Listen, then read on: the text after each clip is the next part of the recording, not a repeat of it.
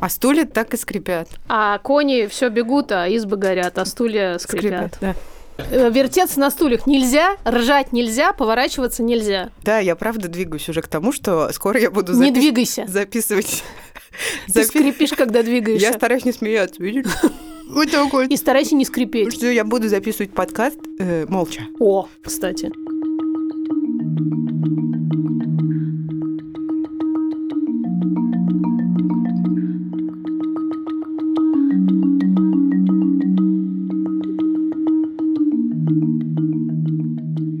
Привет. Привет, это подкаст «Никакого правильно». Он о нас, о других женщинах, А вас?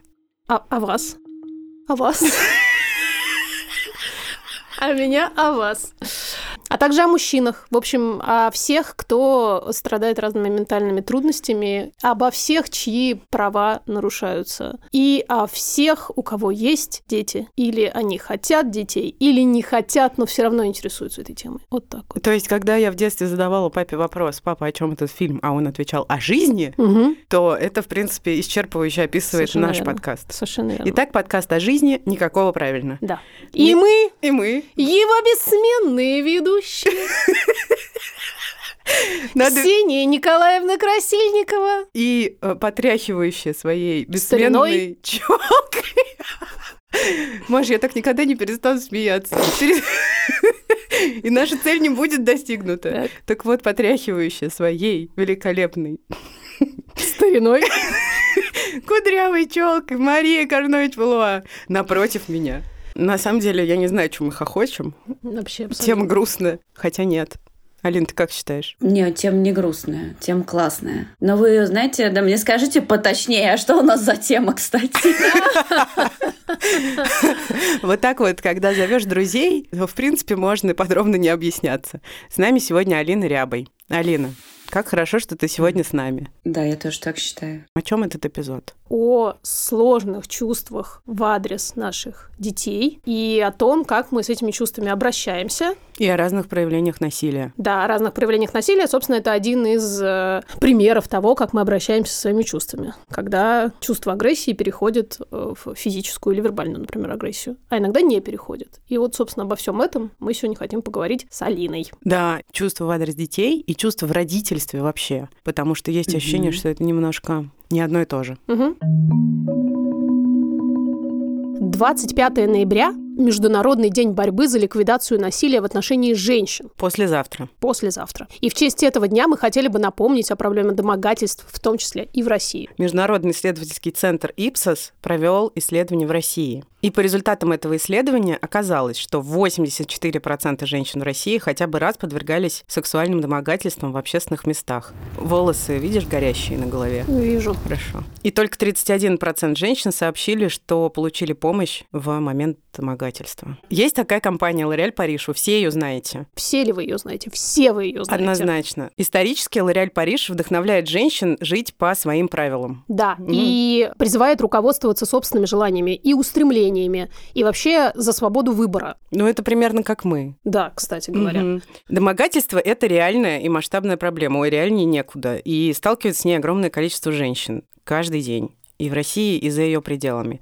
Именно поэтому Лореаль Париж инициировал движение борьбы против домогательств в общественных местах среди мужчин и женщин. И вместе с экспертной организацией разработал обучающую программу. Она называется «Стендап». Эта программа предлагает простые и четкие шаги, которые помогают противостоять домогательствам, не бездействовать и принимать меры Если вы стали свидетелем такой ситуации, потому что зачастую мы не реагируем просто потому, что не знаем, что именно делать. Да, Это очень простой тренинг, и его прохождение займет всего-навсего 10 минут. Совсем немного. И это большой шаг э, в борьбе с домогательствами, и этот шаг помогает популяризировать идею безопасного пространства для всех. Если вы потратите 10 минут и пройдете этот тренинг, то вы узнаете о комплексе из пяти одобренных экспертами тактик. Эти тактики помогают действовать без ущерба для безопасности, если вы становитесь свидетелем уличного Что домогательства. очень важно. И ценно. Ссылка в описании эпизода.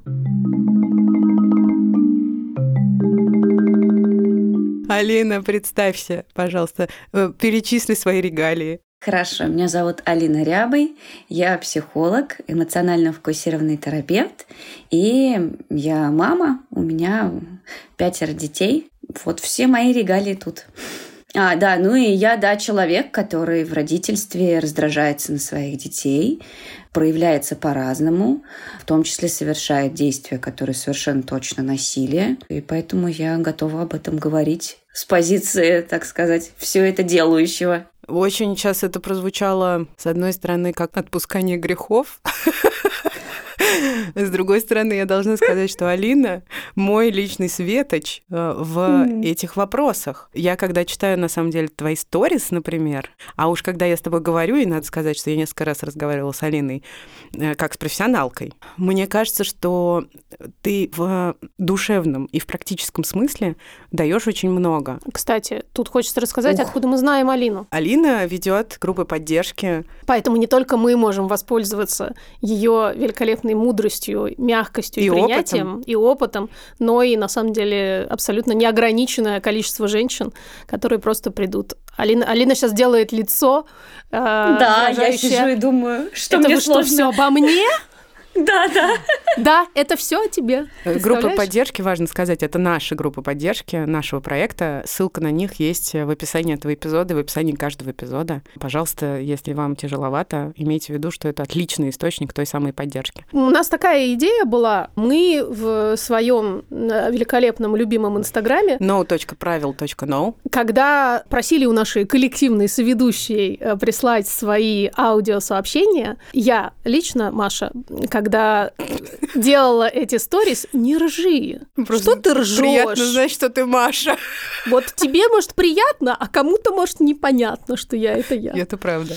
Так вот, когда я собирала сторис, я поняла, что мне даже сформулировать вопрос, на который предполагается, что дадут наши подписчицы ответ, сложно, да. потому что мне все время ощущение, что я хожу по минному полю. Это очень горячо. Это очень сложная тема, да. и кажется, что даже неловкая, какая-то неосторожная формулировка может кого-то очень глубоко ранить. И я думала, господи, как же мы будем об этом разговаривать-то да. дальше, если я даже вопрос боюсь сформулировать. И, в общем, тогда я что придумала? Я спросила, собственно, наших подписчиц, какие вопросы относительно сложных чувств хотелось бы задать другим родителям. Мы из всего множества вопросов выбрали несколько, и как три родительницы, одна из которых еще и профессиональный психолог, хотим об этом поговорить. Важный дисклеймер про этот подкаст вообще, как таковой, не только про этот эпизод. Это отработка возражений называется.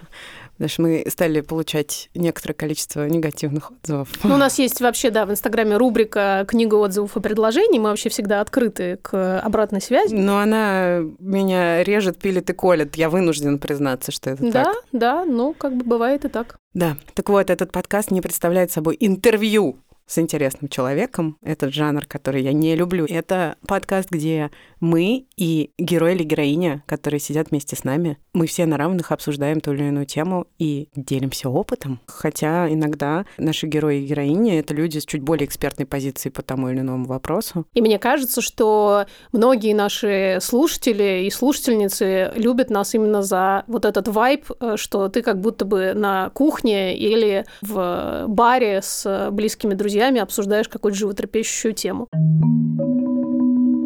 Для начала и для разминочки, Алин, хочу у тебя спросить. Сложные чувства в адрес детей вообще-то угу. возникают у всех или только у плохих родителей? Да, хороший вопрос, мне нравится. На него даже непонятно, как сложно ответить. У всех. Вот и ответила. Мы часто получаем вопрос, и не только мы, а вообще этот вопрос часто встречается. Как не злиться на ребенка? Угу. Скажите, а как не дышать? Практически невозможно. Не знаешь, нравится, как а, еще вообще ну, на тему а, там, агрессии, да, как не злиться, когда, и дальше какая-то история, где ну, явно там границы нарушаются, человек устал, ну, то есть ситуация стресса, в которой мы злимся. Вот для меня это вопрос как как, чтобы не было кисло, когда я лимон в рот положил, сделать. Угу. Вообще, это бывает довольно неприятное чувство для многих людей, особенно если э, тебя растили в парадигме, что злиться это плохо, так... особенно если ты девочка. Тогда это не только неприятное, но это вообще-то нелегитимизированное. Ну, это стыдно, да. То есть чувство. это и так-то очень сильное чувство, но оно может вообще-то быть как бы присвоено, и тебе в нем, ну, может быть, нормально, оно может давать тебе силу, а может вызывать много стыда, да, если тебя всю жизнь учили учили, что девочки не злятся, не кричат и кулаками не машут. Ну и вообще злиться плохо. Это какая-то такая э, парадигма здоровенная, которая, например, внутри да. меня сидит, и я много чего пытаюсь из себя выскрести. Но с этим мне как-то более-менее, кстати, удалось. Угу. Вот я со своей яростью угу. уже более-менее в контакте. Ну, мне кажется, потому что мы с тобой занимаемся активизмом. Да, вот как да, это, это помогло. Хорошее реально. место для да. развития этих чувств. Но в целом это действительно может быть сложно. Еще знаете, что про злость? Почему еще так ее не любят? Почему-то она очень часто идет как противоположность любви. Ну, вообще под любовью, да, и так все очень разное воспринимают. Но если злишься, значит не любишь. Да. Буквально вчера об этом говорила на терапии, про то, что есть убеждение, что хорошие отношения, что бы это ни значило, предполагают отсутствие тяжелых чувств. Маш, ты на меня злишься? Угу. Маш, как ты можешь? О, Господи, я сейчас испугалась. Ты же знаешь, я как бы нервная женщина, зачем ты это делаешь? Ну, чтоб ты позлилась на меня. Нет, я тебя не злюсь. Давай сейчас устроим здесь сеанс экологичного выражения негативных эмоций. А оказывается, и для меня это действительно прозвучало вдруг как что-то новое, что наличие этих самых тяжелых чувств, чего угодно, раздражения, злости, желание, чтобы человек исчез из твоей жизни в данный конкретный момент, вообще-то не предполагает, что ты этого человека не любишь. А возможно, даже наоборот. Вот, кстати, это важный тоже тезис, потому что для меня вот это ощущение равнодушия, когда тебя уже больше ничего не трогает, не бесит, да. не вызывает, наоборот, радость или какое-то ощущение тепла да, в адрес человека. И даже не расстраивает, это признак, да, отношений, которые себя изжили. Абсолютно. Чем мы ближе, да, тем сильнее чувства. Да, спасибо, Алина. Я не могу. Ну реально, из твоего рта вылетают жемчужины, что я могу сделать? И что еще нам транслирует э, наш любимый глянцевый Инстаграм? Э, лакированная действительность, да. собственно. Что мамочки это нежные, терпеливые, все понимающие, все прощающие существа, которых, соответственно, этот материнский инстинкт, он как бы рождается вместе с ребенком, и дальше он правит бал. То есть он дальше, собственно, ну как бы нивелирует все, все это раздражение, всю усталость, недосып, истерики. Ну ты же мамочка. Бездонный огромный мешок добра.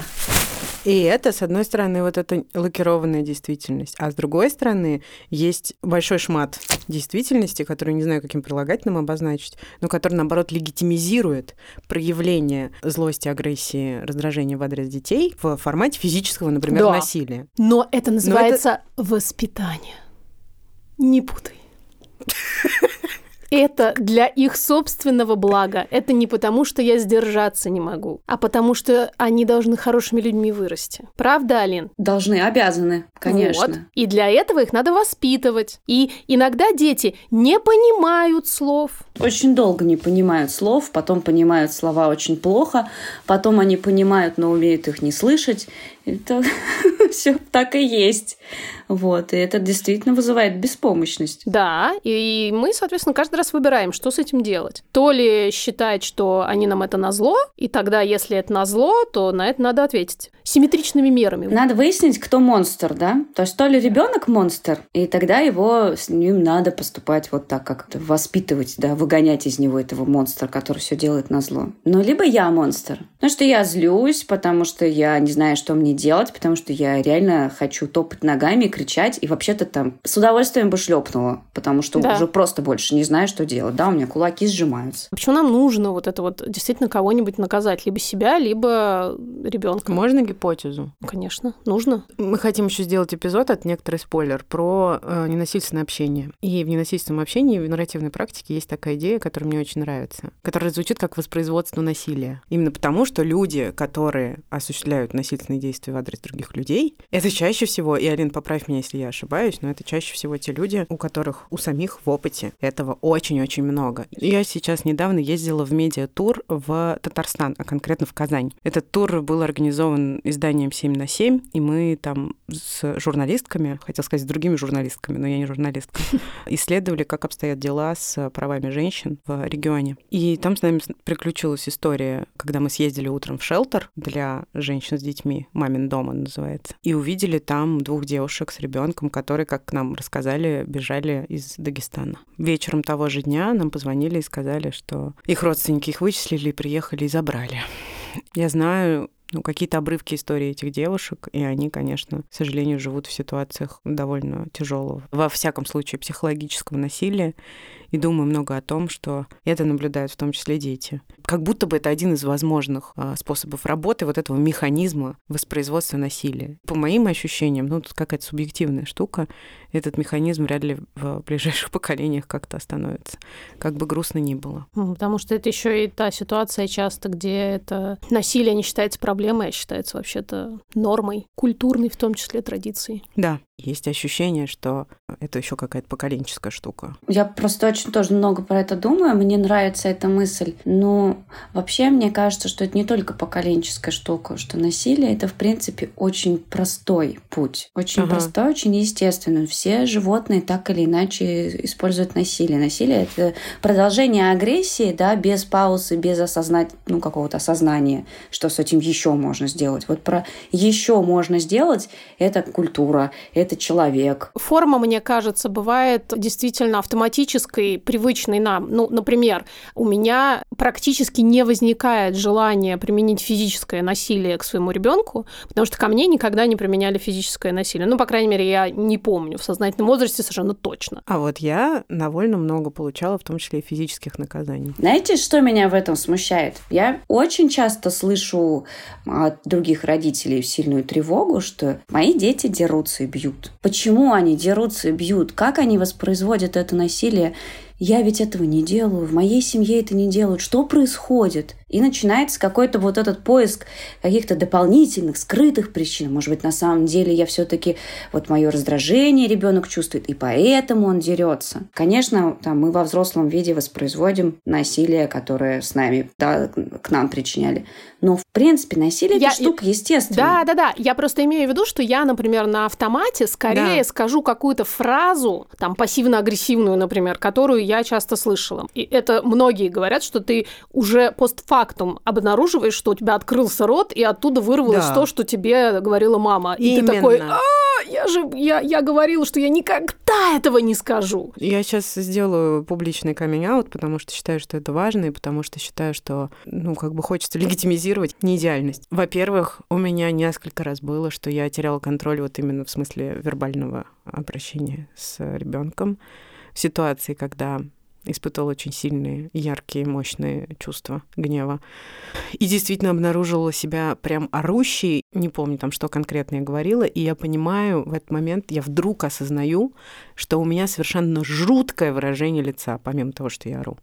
Что вот мое лицо сейчас выглядит как источник дикого невероятного ужаса для моего сына, и я это вижу по нему, угу. и просто следом как бы я моментально рефлексирую, как именно у меня напряжены мышцы, и понимаю, что Блин. Да, и один раз было такое, что я настолько очумела. Э, надо сказать, что терзания наши с ребенком к тому моменту продолжались целый день. Я его несла уже на руках в какой-то момент в сторону дома.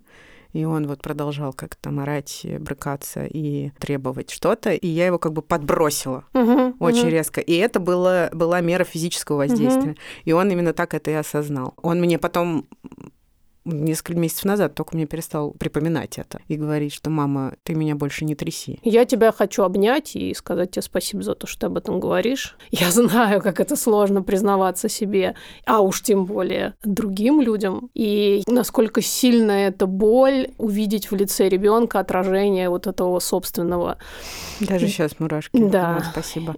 Я просто понимаю, что в эти моменты я и есть то самое мое детство, да, mm-hmm. то есть, вернее, то, что я получала в своем детстве. Вот я сгущенка из mm-hmm. этого всего. И что меня спасает, ну, что все-таки это там, не знаю, три случая с, с, с одним вот этим физическим воздействием. На меня очень сильно влияет вот это выражение ужаса в глазах ребенка. Потому что моя личная цель на родительство была в том, что мне крайне важно, чтобы мой ребенок никогда меня не боялся угу. и считал меня безопасной угу. поддержкой и опорой. И вот трижды, что я видела в его глазах вот это выражение, ну, как бы оно это со мной прям будет. рано. Получается, что у нас очень высокие цели. То есть агрессия, да, это стрессовая реакция. Мы злимся, потому что мы в стрессе, потому что мы не знаем, как справиться, то, что устали. Ну, то есть у стресса могут быть разные причины. Одна из них – это то, что мы ставим себе цель, например, чтобы наш ребенок никогда нас не боялся, чтобы мы mm-hmm. никогда не повторили там родительский сценарий, чтобы мы там никогда не кричали на ребенка. Прям иде- идеал идеалыч. Да, и, и это получается, это фактор дополнительного стресса. Вот ребенок с его эмоциями рядом с тобой растет, развивается, и ты со своими эмоциями э, знакомишься. Ну, потому что в твои два года меня никто не знакомил с тем, что со мной происходит во время истерики. Значит, я это делаю сейчас, когда у меня ребенок кричит. Если я хочу, чтобы он, когда кричал, он понимал, что все в порядке, мир не рухнул, никто не умер, это безопасно, все выдержат, я все равно его люблю. И при этом я примерно то же самое чувствую, и, а при этом к себе, да, я начинаю обращаться так. Как ты так смеешь обращаться с ребенком? Почему ты кричишь? Как-то странно, да, ожидать от себя, что при этом мои эмоции, вот тоже я смогу их э, принять, обработать, если у меня включается голос совсем другой он осуждающий, злой, не поддерживающий. Да, то есть как ты можешь, получается, тогда по-настоящему принять эту агрессию, не, не идеальность своего ребенка, если ты ровно в этот же самый момент не принимаешь свою агрессию и свою неидеальность? И получается, такие mixed signals ребенку посылаются. Да, тебе кричать можно, сейчас я сцеплю зубы и приму да. твой крик. Да, да совершенно так, верно. Вот так и бывает у меня. Тут еще вот есть какая-то идея о том, что важно проговаривать ребенку его чувства, да, для ага. того, чтобы он опять же был с ними в контакте. Ага. Я подумала, может, это и не моя мысль, не знаю, э, что вот как раз говорить ему о своих чувствах тоже в этом смысле правильно, в том числе и для того, э, чтобы он понимал, что э, и мама злится, угу. и это нормально нормально. Угу. И получается, что когда ты даже это произносишь, это, наверное, полезно и тебе, потому что в этот момент ты как раз разре- разрешаешь себе то, что не привыкла разрешать э, в детстве, например, и ему тоже говоришь, что вообще эти чувства существуют, и что взрослые тоже их испытывают, Собственно, та самая, теперь я скажу, легитимизация. Да-да-да. Я просто теперь сознательно избегаю этого слова. Но это именно она. Да-да.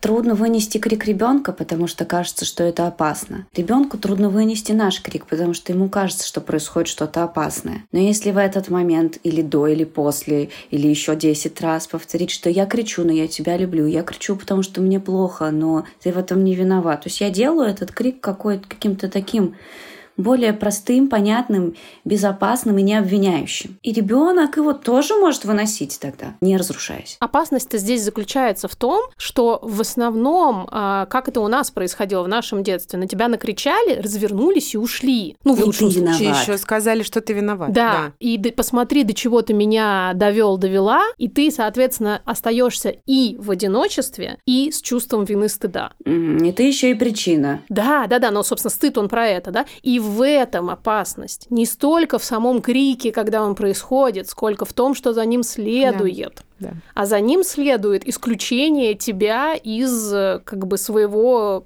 клана любимых. Тебе сказали, ты мне больше не подходящий ребенок, ну-ка немедленно убирайся. Маленькая ремарка, что я Илье просто регулярно говорю, я тебя люблю всегда, каждую секунду, даже когда злюсь. Есть ощущение, что он не очень в это верит, но я говорю. Ну, я верю, что вода камень точит, честно говоря. Мы тут недавно ссорились с моим средним сыном. А, он очень ярко злится, топает ногами обычно сильно и кричит. И тут мы что-то с ним ругались, и я уже тоже прям злилась сильно, уже пар из ушей шел. Я говорю, потому что ты так со мной зло разговариваешь. Мне тоже это очень неприятно. А он такой говорит, я, между прочим, хочу, хочу вообще, вообще тебя стукнуть, но я тебя не стукаю, потому что я тебя люблю. Была очень, да, очень прямо такая ссора, прям шух. Но после этих слов, конечно, легко очень помириться.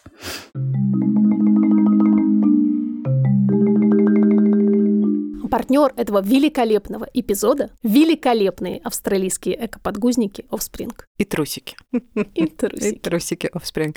У Offspring максимально безопасный состав и материалы. И это подтверждено множеством международных эко-сертификатов. При этом внешний слой покрыт Ой, как, не могу. как облачком. Хлопковым пухом. Пух, пух, пух. Поэтому они такие мягкие на ощупь. Помимо того, что они очень красивые. Захотелось на них поспать. А мне на себя надеть. Опять. Опять. Озон — это мое все. И вот на Озоне у Offspring сейчас отличные скидки. Поэтому загляните. Во-первых, там куча отзывов, то есть вы поймете, что не только мы рекомендуем эти подгузники, но и огромное количество других людей. А во-вторых, собственно, со скидочкой. А еще сейчас э, скидки на подгузники Offspring в Wildberries и в детском мире. А еще в подгузники и трусики Offspring не добавляют ароматизаторы, поэтому они ничем не пахнут. Ну, кроме того, чем они должны пахнуть. Итак, рубрика «Кака». Кака. Нативная подводка сейчас к ней была. Однажды сошлись в одной детской кроватке. Только-только притолько свеженакупанный и одетый во все чистое младенец. Так. Печенька, которую я случайно там оставила. И зомби я, сверхтревожная соло-мать первого ребенка в кондиции Эдварда Нортона. Жесть. Имеется в виду тот Эдвард Нортон, который в бойцовском клубе. Да. Вот младенец в чистых подгузниках и ползунках. Вот рядом с ним что-то очень похожее на его какашку. Чистые ползунки, а рядом какашка. Телепортировалась. Из чистых штанов на пеленку. Какашка. Квантовая. Квантовая какашка, это я сегодня утром была. Я тогда страшно испугалась, что поехала крышей. То печенье не покупала в жизни больше никогда. Печенье, наверное, шоколадное было, да, я угадаю. Со злаками. Это просто... Тут даже прокомментировать нечего. Просто спасибо вам, что вы прислали эту историю. Спасибо, Эдвард. Спасибо, Эдвардесса. Обнимаем вас.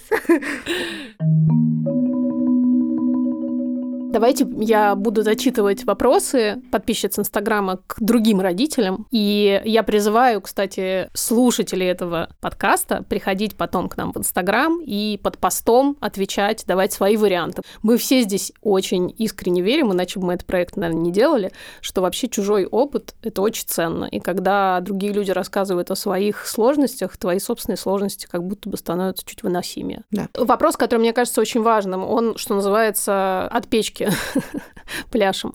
Куда деть вот эти все сложные эмоции, гнев и прочее, когда ты постоянно и в кавычках тут терпишь и делаешь как надо? То есть вот это вот, собственно, материнское что нам приписывается, когда ты постоянно, получается, забиваешь на вообще-то все свое, пытаешься быть вот этой хорошей мамой, а куда деть чувства, которые неизбежно возникают? И смотрят на меня, главное. Да. А, а Ну, тут мы сейчас начнем разыгрывать карту. Ну, кто у нас здесь психолог? Да, Ты ж психолог, Алин. Да. Ну, куда выражать? Выражать. А куда? Ну, их невозможно никуда деть. Куда деть кислоту изо рта, когда у тебя во рту лимон? Вынуть лимон, попить водички. То есть... Агрессия уходит, когда я подтверждаю, что, во-первых, да, я ее испытываю, во-вторых, да, у меня есть на нее причина. Потому что агрессия, ну, это вариант защиты. Да. Я, Да. я защищаюсь, потому что мне плохо. Вот в тот момент, когда я признаю, да, мне плохо, да, я уже больше не могу, мне агрессия уходит, и на это место приходит что-то более выносимое для остальных. Там, ну, беспомощность, грусть, вот какие-то такие. Они тоже неприятные чувства, но более выносимые, что ли, да. Уже бить никого точно не хочется в этот момент. То есть агрессия имеет, на самом деле, биологическую природу. Конечно. Это очень важно, конечно. наверное, сказать, потому что это весомое противоречие вот этой идеи не злиться. Мгм. Невозможно, просто потому что мы так устроены. Есть другая реакция на стресс, когда мы не злимся, а замираем, но ты не можешь выбирать реакции. Если ты злишься, значит, ты злишься. Значит, что-то происходит, где тебе очень плохо. Все, что мы можем сделать, это обратить внимание на туда, где плохо. Злость очень часто маскирует другие э, чувства, например, Мгм. стыд. А можешь чуть-чуть про это рассказать? Но злость — это защитная эмоция. Да. А за ней стоит какая-то другая эмоция, которую по разным причинам трудно выносить. Это может быть, например, тревога. Это может быть грусть отчаяния. Ага. Это может быть э, прям страх конкретно. Я сильно испугался, сразу разозлился. Мгм. Это может быть стыд.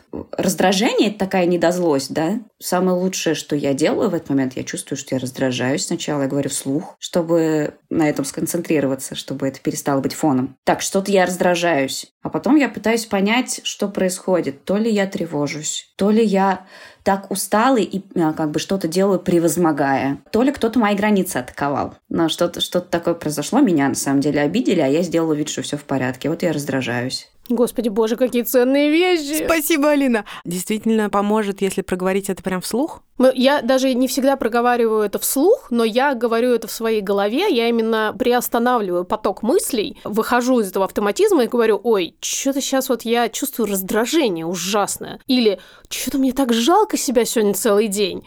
И когда я вытаскиваю это из потока мыслей и смотрю, и тут я вот, да, как ты говоришь, начинаю расследование. А почему? А что случилось-то?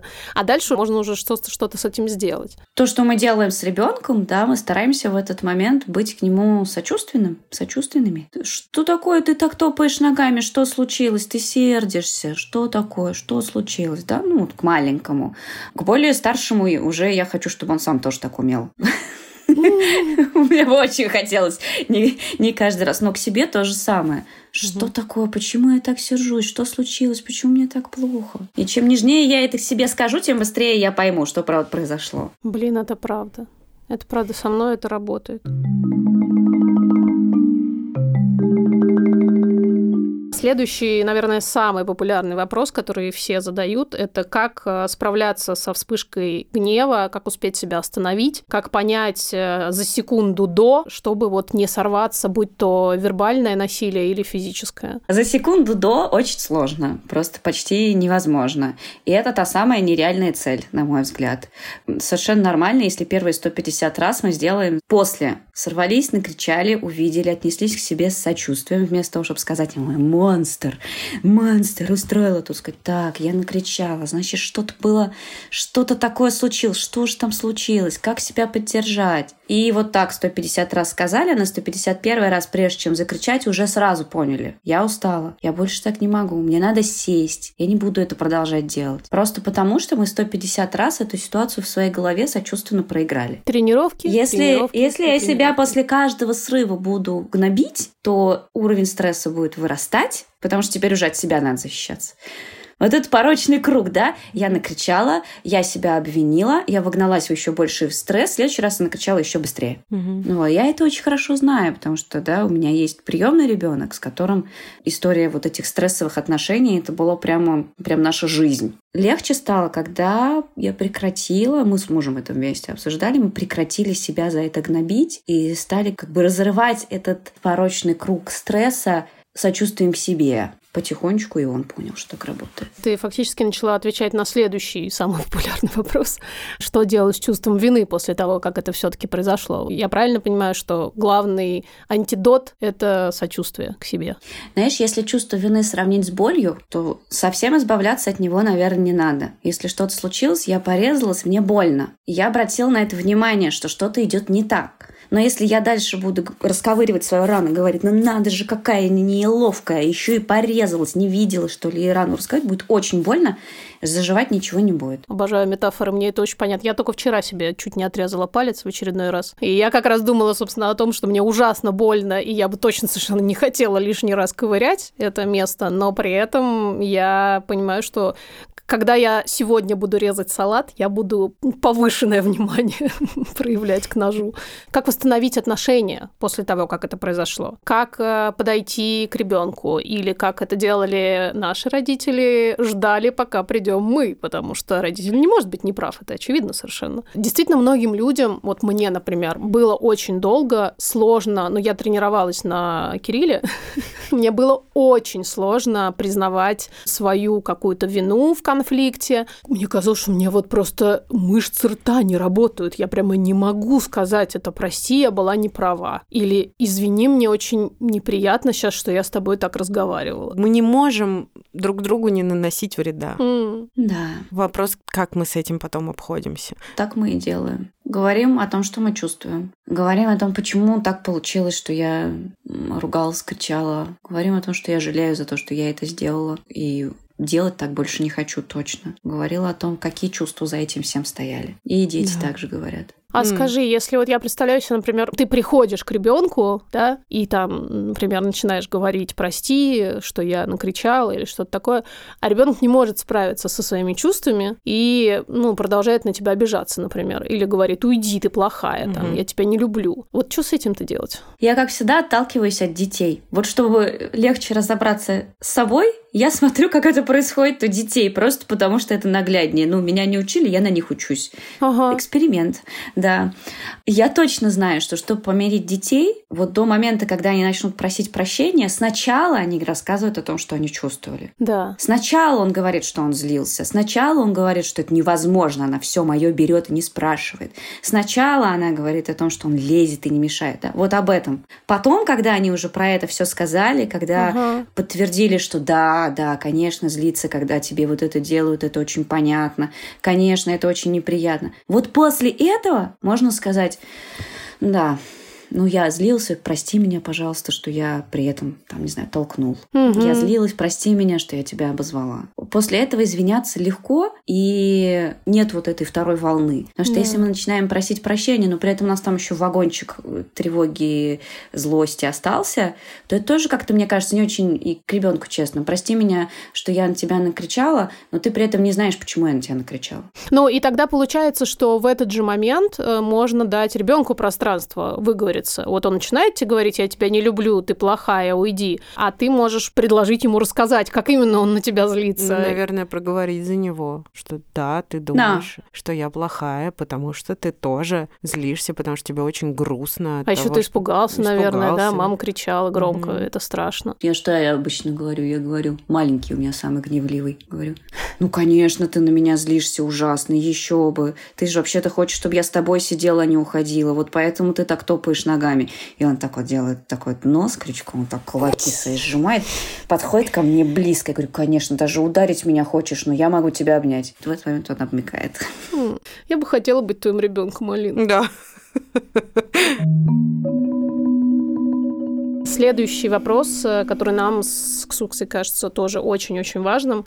Что делать, когда вы свидетельствуете насилие других родителей над детьми? Я не знаю, тупо дома слышишь, что сверху крики явно детские и взрослые.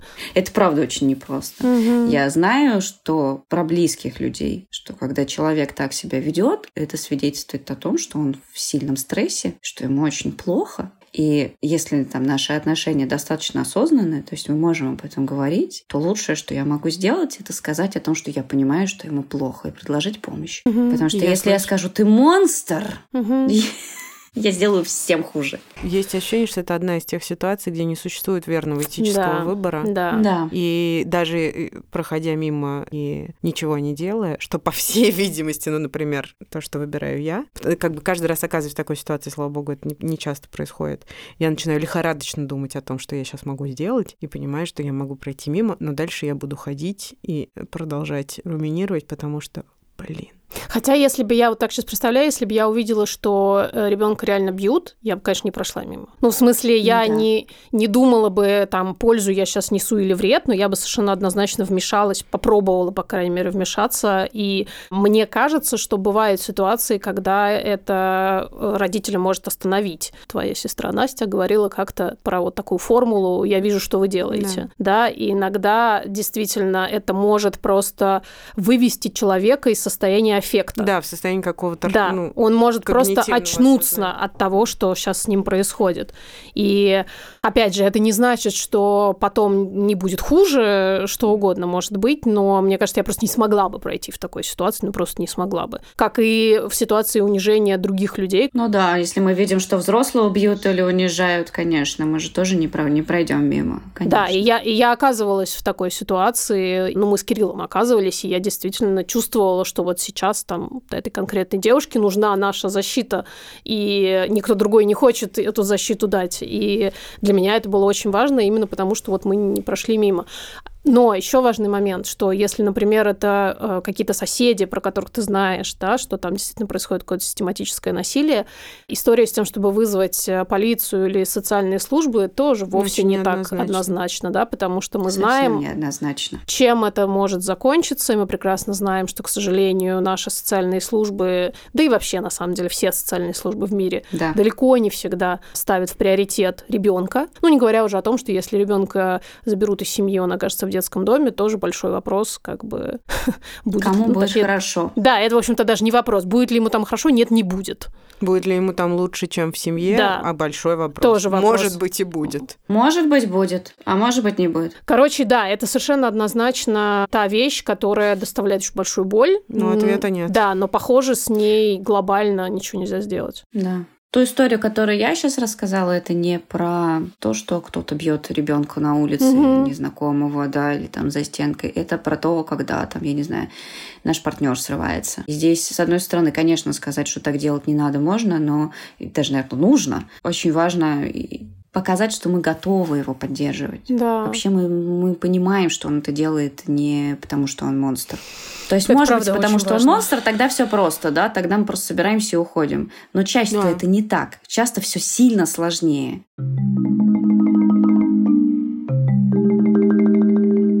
Это аудиосообщение, которое вы нам присылаете, и за которое мы ужасно признательны, которое мы с большим трепетом каждый раз слушаем и обсуждаем.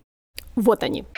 Привет, меня зовут Маша, у меня двое деток. Старшей дочке 2,9, она очень эмоциональная, очень активная. С рождения малыша полгода назад я поняла, что я совсем не могу сдерживать своих эмоций.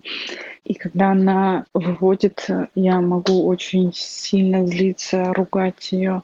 Поначалу я сдерживалась, и муж сдерживался. Потом в какой-то момент мы сорвались. Ну, какие-то конфликты всегда заканчивались ужасной руганью с ней. Мне кажется, что мы разговариваем не с двухлеткой, а с каким-то подростком. И потом мне хочется просто исчезнуть, чтобы не доставлять ей ту боль, которую я доставляю в этот момент. Надо сказать, что мы плачем да. вместе. Мария, очень хочется вас обнять, и я очень слышу, как вам больно. Когда нам пишут про то, что как мне перестать быть плохой матерью, мне всегда хочется сказать тот факт, что вы думаете об этом, тот факт, что вы ищете способы а, не делать то, что вам самим не нравится, это уже говорит о том, что вы не плохая мать. Да. Нам хочется вас поддержать в этих попытках уменьшать количество насилия любого в адрес своего ребенка. Это огромная и очень сложная работа. Да, а ситуация, в которой э, есть тодлер и родился младенец, да. мы обе с Машей в ней не были, но кажется, что я просто не я знаю, была... как я бы справлялась. А Алина была. Это да. одно, один из самых тяжелых периодов в жизни был. Угу. Наверное, это был первый, он был короткий, но это был депрессивный эпизод, конечно, в моей жизни именно тогда. Это очень тяжелое время. Ну, закончится. Точно. Совершенно. Да, это очень важная мысль. Удивительно, когда я стала мамой, я поняла, что физическое насилие не ок. Это когда ты шлепаешь ребенка по заднице, а он тебя смотрит полными ужаса глазами и думает, что же будет дальше. Ты в этот момент себя чувствуешь каким-то чудовищем. Было, к сожалению, не раз то, что я действительно сорвалась на ребенке, и я и муж, но мы начали говорить об этом и решили для себя, что мы поставим жирную точку, будем ходить лупить стены, бить подушки, поорать в подушку, куда угодно, но не срываться на ребенке. И если мы что-то сделаем, то это нам аукнется потом в сто раз. Мне нравится идея пробить стены. Работала битье стен, когда моя дочка была маленькая, у нее были какие-то ужасные колики, она реально не спала с 11 вечера до 5 утра, два с половиной месяца. Мы с мужем как лунатики ходили. И вот тогда помогало именно что-нибудь колотить. У нас были ручки отбитые обоих чтобы не тронуть ее. Но это не очень помогает, скажем, с подросшим ребенком, потому что ты злишься не в воздух, ты злишься на него. Мне помогает кричать, что я ужасно злюсь. Или еще там не кричать, а перед этим криком говорить, что я чувствую, что до крика у меня осталось вот столечко. Это и мне помогает. Во-первых, я действительно удлиняю в этот момент время до крика. И ребенку дает сигнал, что, ну, правда, сейчас лучше отойти от мамы. Все время испытываю желание записать и радуюсь, что мы уже записываем. В смысле, записать ручкой, но у нас теперь есть аудио. Он, кстати, хотел сказать, что одна из наших э, слушательниц, тоже мама пятерых детей, э, ровно это же самое э, описывала как свой копинг-механизм. Она говорит детям, что вот сейчас пришло время успокоиться, потому что у мамы заканчивается терпение. Я Илье, кстати, тоже так говорю. Как там, формирование привязанности, да, для того, чтобы она была надежной, нужно, чтобы а, взрослый был, с одной стороны, чувствительным, там, мог принять всякие разные Живой. чувства. Ага. Живой, да. Ну, тоже не сто процентов принимает все, что ребенок дает, а достаточно 70. Вот. А еще он должен быть предсказуемый. Нигде Да. не сказано, что не взрослый не должен никогда кричать. Пусть кричит. Предсказуемо. Так, сейчас буду кричать. Да. Кайф. Привет, Маша Иксукса. Меня зовут Нелли, моему сыну Яше три года. И наиболее смешанные чувства я испытываю в момент его истерик, которые проходят очень драматично и бурно и обычно случаются по непредсказуемым поводам. Например, дождь оказался слишком мокрым, конфета упала в грязь, ее больше нельзя положить в рот, и пора уходить из гостей.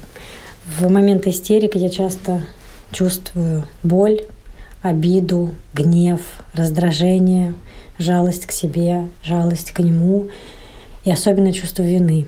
Чувство вины, потому что часто свидетели э, истерик говорят, что дело во мне, что это я когда-то, когда истерики только начинались, дала на эти истерики карт-бланш тем, что себя неправильно вела. А я достаточно мягкая мать, и если бы даже мне три года назад сказали, что в эти моменты нужно себя вести как-то супер строго, я не думаю, что было бы по-другому. Нелли, спасибо. И это, конечно, очень своевременное голосовое сообщение, потому что я прошу, Алина, скажи, что детские истерики — это нормально. И Это что... нормально. Это возрастной этап. Да. И что Я- строгость это не самый лучший возможный инструмент обращения с детскими истериками. Смотря какая цель, да, если цель быстро прекратить, то реально насилие может быстро прекратить истерику. Ну, во-первых, совершенно не факт, что она снова не возникнет, точнее, это во-вторых, да, а во-первых, зачем нам такая цена? Этот этап просто пережить, просто пережить, сохраняя как можно больше сочувствия к себе и к ребенку, которому очень тяжело. Ну и как будто бы в ответ этому окружению, если просто самой себе повторять, что истерики это не результат какого-то там недовоспитания, то мне кажется, что это очень может быть помогающим. Очень важно понимать, что если женщина действительно находится на этапе выживания, и здесь может быть как, а, например, состояние ее депрессии, как просто какой-то тяжелый период там, послеродовой или любой другой, финансовая, в конце концов, ситуация. Одиночество. Одиночество, где ты все тащишь. Мгм. Да, где ты все тащишь на себе. Или где ты реально думаешь о том, как купить ему зимние ботинки, потому что он вырос из предыдущих, а на улице минус, то давайте будем честными. Про эмоциональное благополучие здесь думаешь ты в последнюю очередь. И это И это нормально. нормально, Да, конечно. и требовать от себя в этой ситуации еще и контейнировать чувство ребенка, когда тебе надо придумать, чем его накормить и во что его обуть, одеть. Но это вот та самая абсолютно нереалистичная планка. Все отношения можно починить. Если бы это было не так, бесполезно было бы брать в семьи детей из детских домов. Потому что их сломали какие-то другие родители, по ним проехалась система. И если это все приговор навсегда, то зачем тогда брать ребенка домой? Ну, мы знаем, что это не так. Да, это очень сложно, это больно, это требует много сил и помощи, но это работает. Конечно, это работает с детьми вне детских домов, а в семьях. Вот тяжелый этап, у мамы не хватает сил там не то что контейнировать, улыбнуться нету сил, да.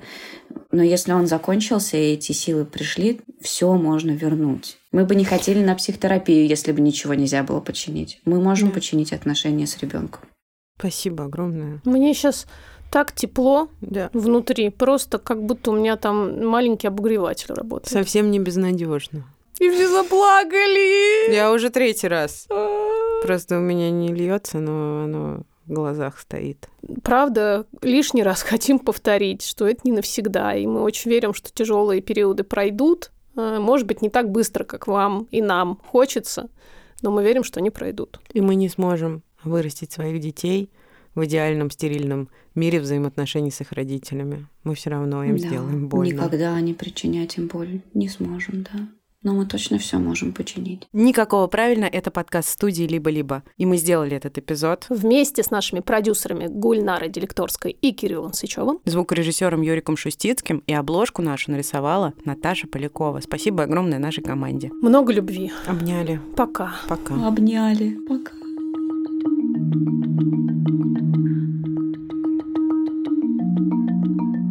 Давай, давай, начинай, попробуй. Силы мысли. Привет, я Маша Карначулова. Отлично! Смотри, у тебя получается молчать. Тех... Ух, у меня хрустнула шея. А тебе Паша говорил, не дергайся.